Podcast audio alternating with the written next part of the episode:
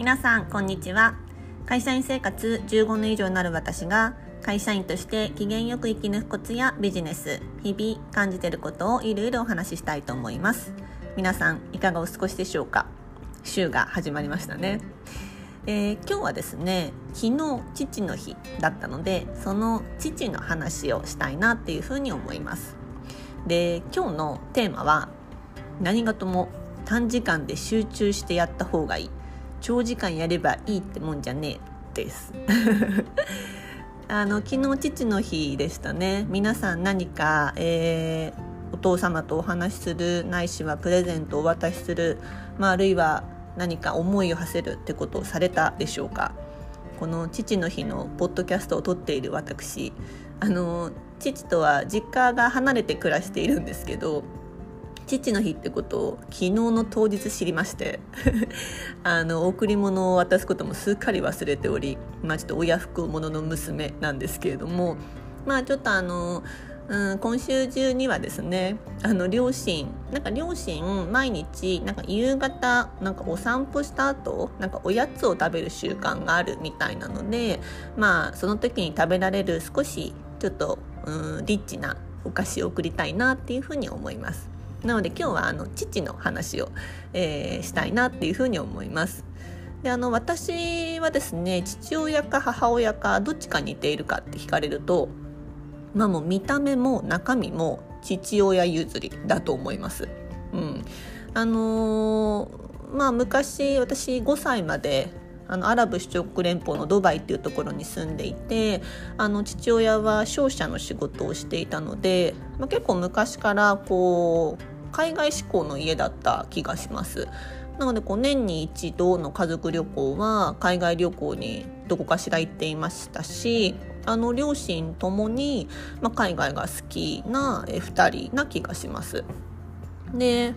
父もですね定年退職前はあの台湾で単身赴任をしていましたしもう定年退職しているんですけれども、まあ、定年退職後も夫婦であのコロナ前までは、うん、時間を見つけては2人で海外旅行に行っていました。であの実家に帰るとなんか撮りためたビデオで見せられるのはその昔住んでいた台湾とかドバイとかのあとは旅行で行ったことのある国をこう特集している映像をなんか何も言わなくても見せられるっていうなかなか風習なのであなんか本当に海外好きなんだなと思って あのいつも見ています。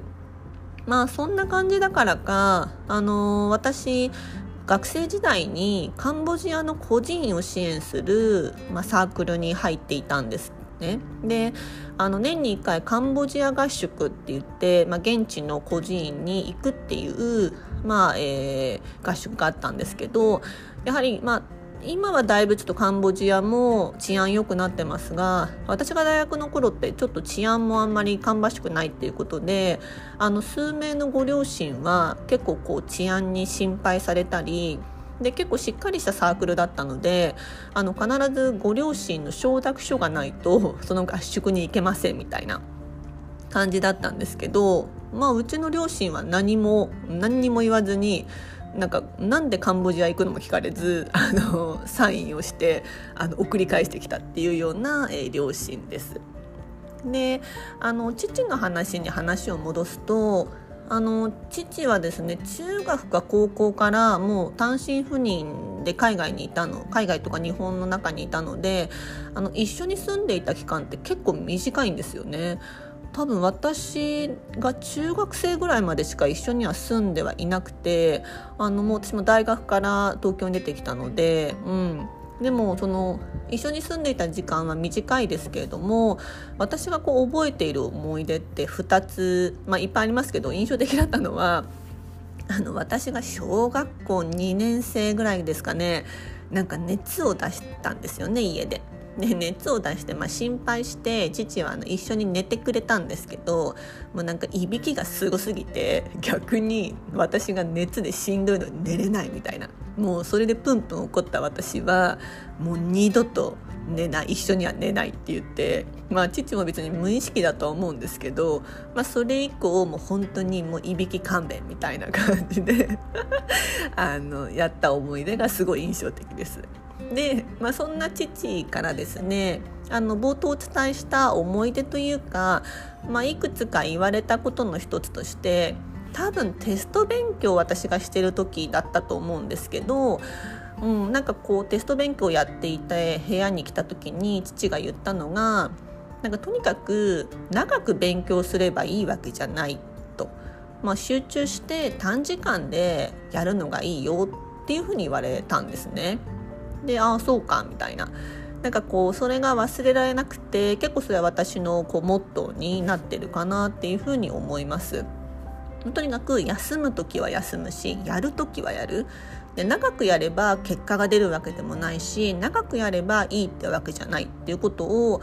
うんなんか小学校の低学年ぐらいの時だったか高学年だったかに多分言われたんですよね。うん、なんかそれがすごく私の中で印象的だし自分の本当にモットーになっている。でその父自体はあのまあ商社で結構朝から晩まで働いていて、まあ、いわゆる昔のこう商社の人。であの週末はこうゴルフに行くみたいな。土曜日は必ずなんか接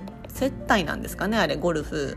がに行ってゴルフセットが玄関にあるみたいなのがもう父のあの姿で本当に朝から晩まであんまり家にいる機会って本当なかったんですよね。であの海外志向でも、まあ、海外志向だし海外で生活もやっぱりしていたのでもうおそらくその長時間働くっていうことがいいわけではないっていうなんかそういう思考の人だったのかなっていうふうに思います。あとはそのうち、えー、母がですね専業主婦なんですけれども